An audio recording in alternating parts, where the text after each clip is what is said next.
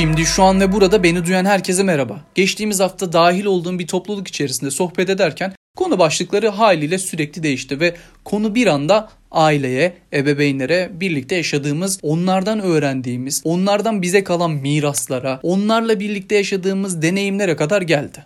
Ben de bu sohbet ve bu sohbetin içerisindeki bütün insanlardan ilham alarak dedim ki bu hafta konumuz ebeveynler olsun. O yüzden gelin bu hafta biraz ebeveynlerden konuşalım.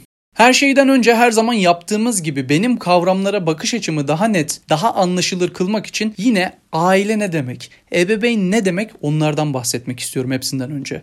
Aileyi TDK'ya sorduğumuz zaman aralarında kan bağı olan anne, baba, çocuklar, kardeş, karı, koca gibi bir topluluktan bahsediyor. Ancak bana göre aile olabilmek için arada herhangi bir şekilde kan bağı olmasına bence gerek yok. Çünkü günümüzde birçok örnek içerisinde biliyoruz ki aramızda kan bağı olan insanlarla bile hissedemediğimiz şeyleri doğduğumuzda tanımadığımız insanlarla zaman içerisinde yaşadığımız deneyimlerle birlikte hissetmeye başlıyoruz. Bu da bence o aradaki bağın en güzel örneklerinden birisi oluyor. O yüzden bence yine tekrar söylüyorum aile olmak için arada bir kan bağı olmasına gerek yok. Bir sonraki aşamada ebeveyni direkt olarak anne ve baba olarak tanımlıyoruz. Yani size bir şekilde doğumunuzda ya da bebeklik döneminizde çocukluğunuzun erken yaşlarından itibaren size emek veren, bir katkıda bulunan, hayatınızın içerisinde size yön veren, koruyan, kollayan, ihtiyaçlarınızı yerine getiren iki tane insandan bahsediyoruz. E haliyle az önce söylediğimiz gibi bu insanlarla aranızda bir şekilde kan bağının olmasına da gerek yok. Şimdi bu tanımlamaları bir kenara bırakalım. Biz bütün konuya aile ve ebeveynler olarak bakmaya devam edelim. Çünkü bu işin detayına girdikçe aslında derinlerde ne kadar çok şey yattığını gördükçe biraz daha şaşıracağınızı düşünüyorum. Şimdi farklı bir noktada da istatistiklere baktığım zaman kendi dinleyicilerimin arasında 30'lu yaşlarının ilerisinde 40'lı yaşlarında olan insanlar olduğunu görüyorum. Ve o dinleyicileri de göz önünde bulundurarak hepimizi şunu söylemek istiyorum. Hepimiz bir gün çocuktuk. Aslında bizim de bir gün çocuk olduğumuzu ve herkesin birer ebeveyninin olduğunu hatırlatmak istiyorum. Yani burada da genç dinleyicilerime şunu söylemek istiyorum. Direkt olarak bütün suçu sakın annenize babanıza atmayın. Ben bu konularda direkt olarak eğitim almadım. Herhangi bir şekilde psikolog, psikiyatr vesaire değilim ama kendi hayatımda yaşadıklarımı çözümleyebilmek adına çok fazla emek verdim. O yüzden kalıtsal aile travmalarına baktığımız zaman bize genetik olarak aktarılan bütün yaşam deneyimlerinde biz bir şekilde bir şeylerden etkileniyoruz. Hayatımızda kurduğumuz en önemli ilişkilerden hatta bu ilişkilerin en önemli olanlarının ilki olan ebeveynlerimizle kurduğumuz ilişki bütün ilişkilerimizi hayatımızın içerisinde yaşayacağımız bütün ilişkilerimizi net olarak etkiliyor. Yani direkt olarak bütün hayatımızı etkiliyor bakış açımız, düşünce tarzımız, konuşmalarımız, duruşumuz, sevdiğimiz şeyler, şeyleri nasıl sevdiğimiz, işimiz, hobilerimiz, bulunmak istediğimiz yerler, kurmak istediğimiz ilişkiler, hayatımızda olmasını istediğimiz insanlar bunların hepsi direkt olarak ilk başta genetik olarak aldığımız kodlarla aynı zamanda erken yaşlarda ebeveynlerimizle yaşadığımız deneyimlerle birlikte şekillenen şeyler. Tam bu noktada benim çok sevdiğim bir söz var. Carl Gustav Jung'un sözü. Ebeveynlerin yaşayamadığı hayatlardan daha fazla hiçbir şey insan çevresine, daha da önemlisi çocuklar üzerine güçlü bir psikik etki edemez. Bu söz içerisinde dikkat etmemiz gereken noktalardan birisi ebeveynlerin yaşayamadığı hayatlardan Ha demek ki ebeveynlerimizin bir hayatı var, yaşadıkları şeyler var, bir yandan da yaşayamadıkları şeyler var. İstedikleri oldu, onlar gerçekleşmedi. Hayal kurdular, onlar gerçekleşmedi. Bir şeyi elde etmek istediler, onlar olmadı. Bunların bizim hayatımıza nasıl bir etkisi olabilir? Gelin bunu direkt olarak kendi hayatımda yaşadığım örneklerle size anlatayım. Benim babam geçmişte profesyonel bir futbolcuydu. Galatasaray, Beşiktaş, Fenerbahçe ile birlikte maçlar yaparken bir anda yaşadığı sıkıntıdan, sakatlıktan dolayı olarak bütün kariyerini bırakmak zorunda kaldı. 10 yaşından beridir futbolun içerisinde olan, sporun içerisinde olan ve 10 yaşından beri sürekli gezen, farklı illerde, farklı şehirlerde, farklı statlarda, farklı takımlarla maç yapan bir insanın hayatının bir anda değişmesi nasıl oluyor size onu anlatacağım. Bir futbolcu olarak kurduğu hayaller vardı. Kariyerini daha da ileri taşımak, daha farklı başarılar elde etmek, daha farklı takımlarda oynamak. Ama yaşadığı sakatlıktan dolayı o dönem artık futbola devam edemeyecek duruma gelmişti. Artık futbola devam edemeyecek olması onu farklı bir yolculuğa etti. O yolculuk ise bu bulunduğu 10 yaşından beridir bulunduğu bu hayatın içerisinden çok başka bir yolculuktu. Spor camiasının, futbol camiasının içerisinden çıkıp demir çelik sektörünün içinde kendini buldu. İki dünya bu anlattığım iki ortam birbirinden o kadar farklı ki babamın içerisinde yaşanılan o durumu bir tahmin etmenizi istiyorum. Bir tarafta hem spor yapıp hem hayatınızı kazanabiliyorken ve geziyorsunuz bir yandan da yani böyle de bir durum var. Diğer tarafta da ağır sanayi dediğimiz bir demir çelik sistemi, demir çelik sektörü var. Güzel formalar, güzel kıyafetler, dolu tribünlerden sizi alıp tozlu, kirli, yüksek sıcaklık bulunan ortamlara sizi alsak ve bütün bu işin stresini de üzerinize yüklesek neler hissederdiniz?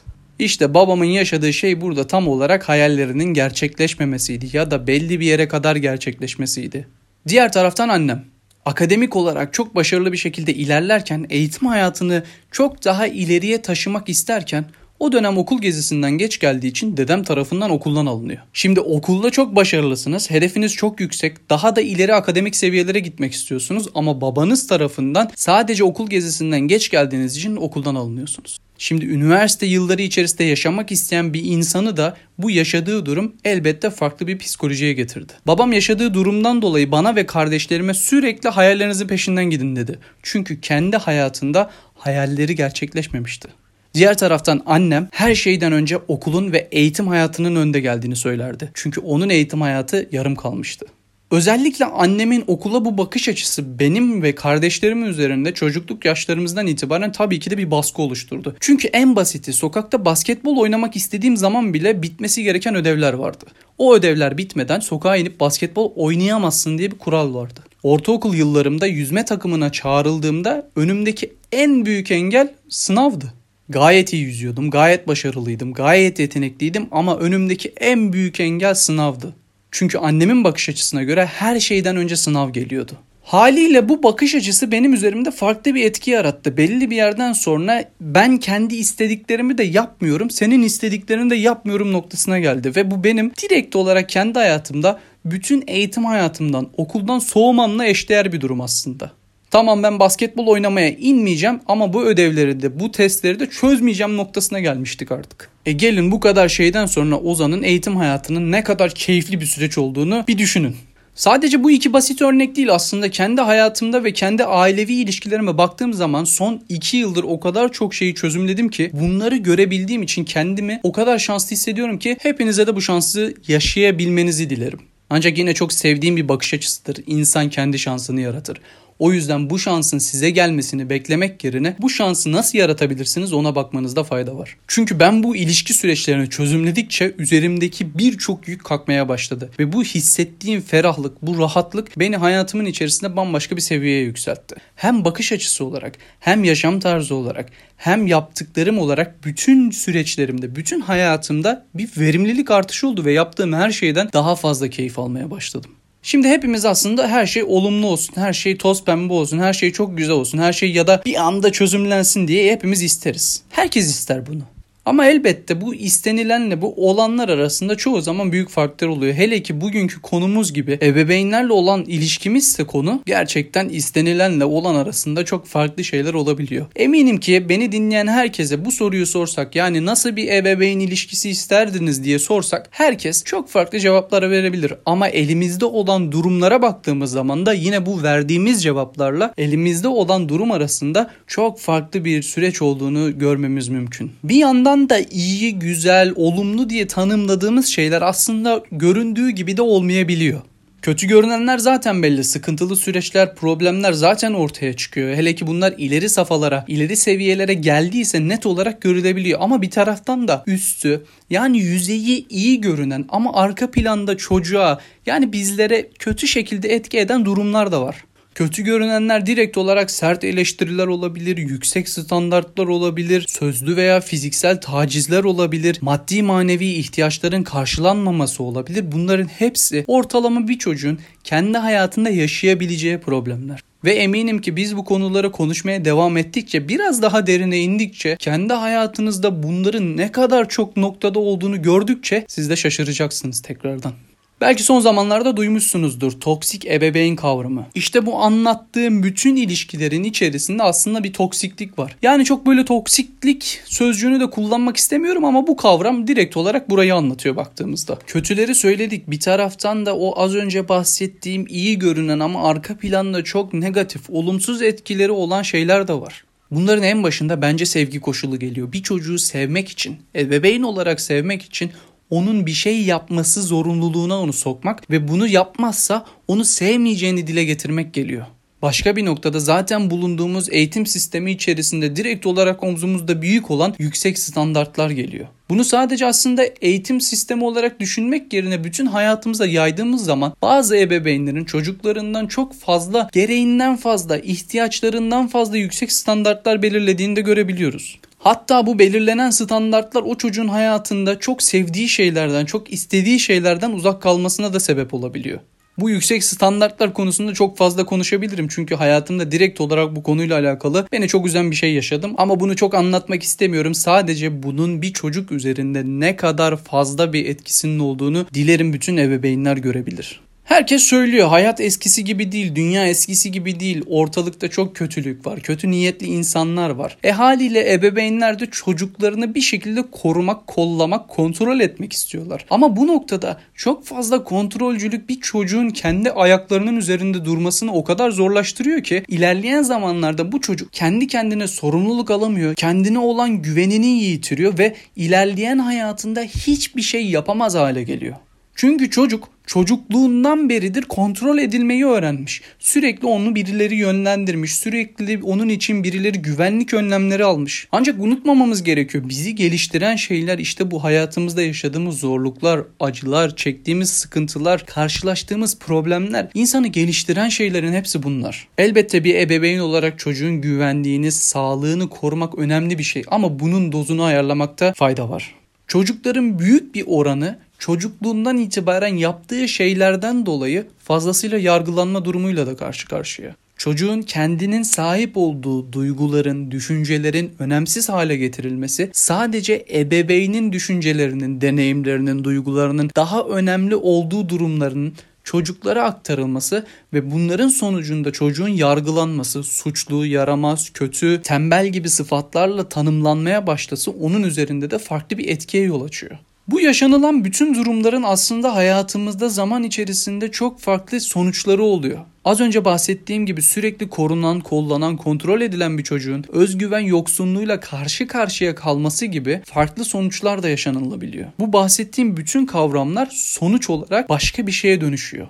Burada ben yine tekrardan konuyu sevgiye getirmek istiyorum. Çünkü Ozan'la Yolda'ya ilk başladığım zamandan beridir hep söylediğim şey bir şeyi çözmek istiyorsanız, ilerlemek istiyorsanız, kabul edebilmek istiyorsanız, kendinizi geliştirmek istiyorsanız, hayatınızın içerisinde huzuru, mutluluğu, keyfi, coşkuyu, aşkı, neşeyi hepsini hissedebilmek istiyorsanız hepsinden önce öğrenilmesi gereken şey sevgi çocuk yaşlarında sevgiyle karşılaşmayan insanlar zaman içerisinde elbette sevgiyle alakalı problemler yaşayabiliyor. Yine burada çok sevdiğim, kendi hayatımda da çok fazlasıyla böyle etkisini gördüğüm, en yakınımdaki insanlarla ya da birlikte danışmanlık yaptığımız, mentörlük yaptığım insanlara anlattığım bir bakış açısı var. Sevmeyi hem cinsimizdeki ebeveynimizden öğreniriz, sevilmeyi karşı cinsimizdeki ebeveynimizden öğreniriz. İşte bu söz tam olarak bize şunu anlatıyor. Hani kültürümüzde bir şey var ya işte erkekler anneleri gibi kadınlarla evlenirler. Kızlar babaları gibi erkeklerden hoşlanırlar. Ha, şimdi bu durumu az önce söylediğim söze göre tekrar bir düşünelim.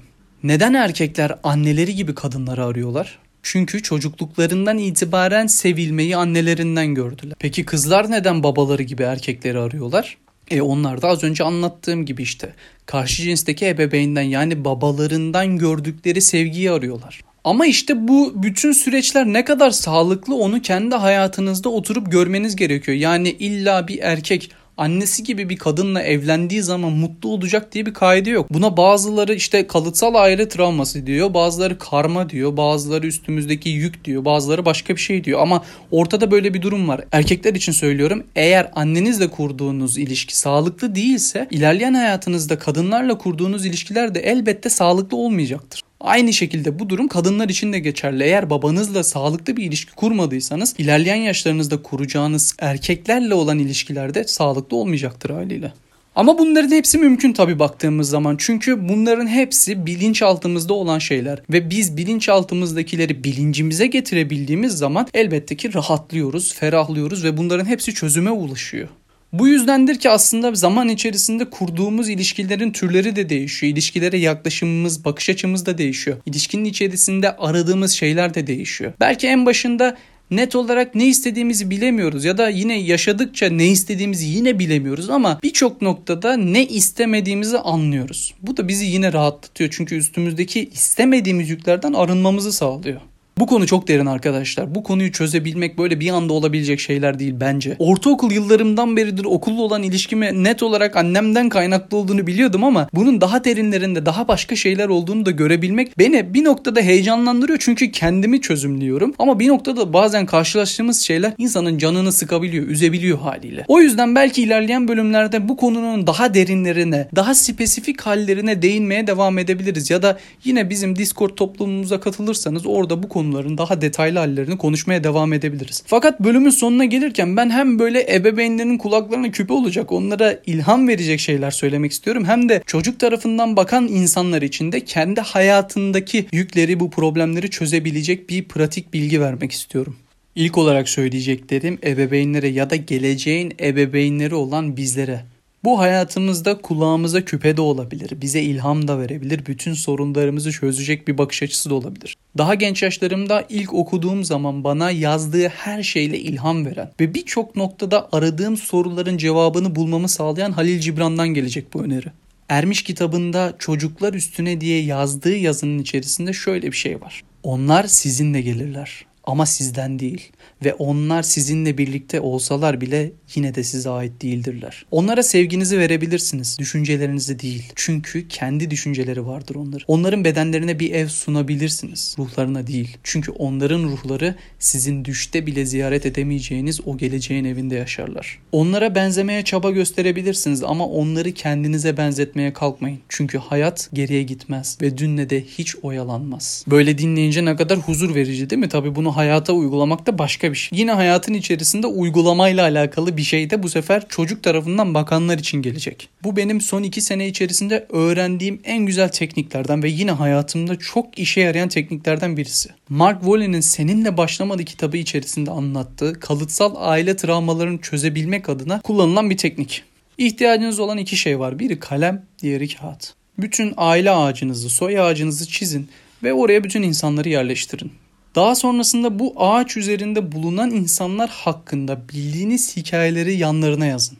Bu hikayeleri yazarken o insanlar hakkında düşündüklerinizi, hissettiklerinizi de yanına not edin. Unutmayın bunun içerisinde kardeşleriniz de olabilir, ebeveynleriniz de olabilir, ebeveynlerinizin kardeşleri de olabilir, büyük anneleriniz, büyük babalarınız da olabilir. Daha sonrasında bu hikayeleri ve duygu düşüncelerinizi yerleştirdikten sonra kendi hayatınızda yaşadığınız olaylara dönümü bakın. Ve o yazdığınız düşüncelerin, duyguların aslında sizin hayatınıza ne kadar etki ettiğini tekrardan bir yorumlayın isterseniz. Ben bu zamana kadar kiminle bu çalışmayı yaptıysam, benden mentörlük alan, mentörlük programı tasarladığımız kime bu çalışmayı gösterdiysem sonunda şöyle bir ses geldi. Oh, rahatladım. Artık bundan sonrası sizin bileceğiniz iş. Rahatlamayı da seçebilirsiniz. Yine bu problemlerin ortasında, tozun dumanın içerisinde, karmaşanın içerisinde yaşamayı da seçebilirsiniz. Evet, ebeveynlerimizden kaynaklı birçok şey yaşadık ama artık bu konuyu özellikle bu podcast'i dinledikten sonra bütün bunları görebildikten sonra her şey sizin sorumluluğunuz altında. Gerçekten bir şeyleri değiştirmek istiyorsanız başkalarını suçlamayı bir kenara bırakın. Çünkü zaten hayatınızdaki problemlerin birçoğu size ait değildi. O yüzden bunlardan kurtulmak zaten kolay. Sadece bu yola çıkma cesaretini gösterin ve sonrasında yolun size getirecek olduğu sorumluluğu alın. Herkese neşe, keyif ve ferahlık dolu bir hafta dilerim.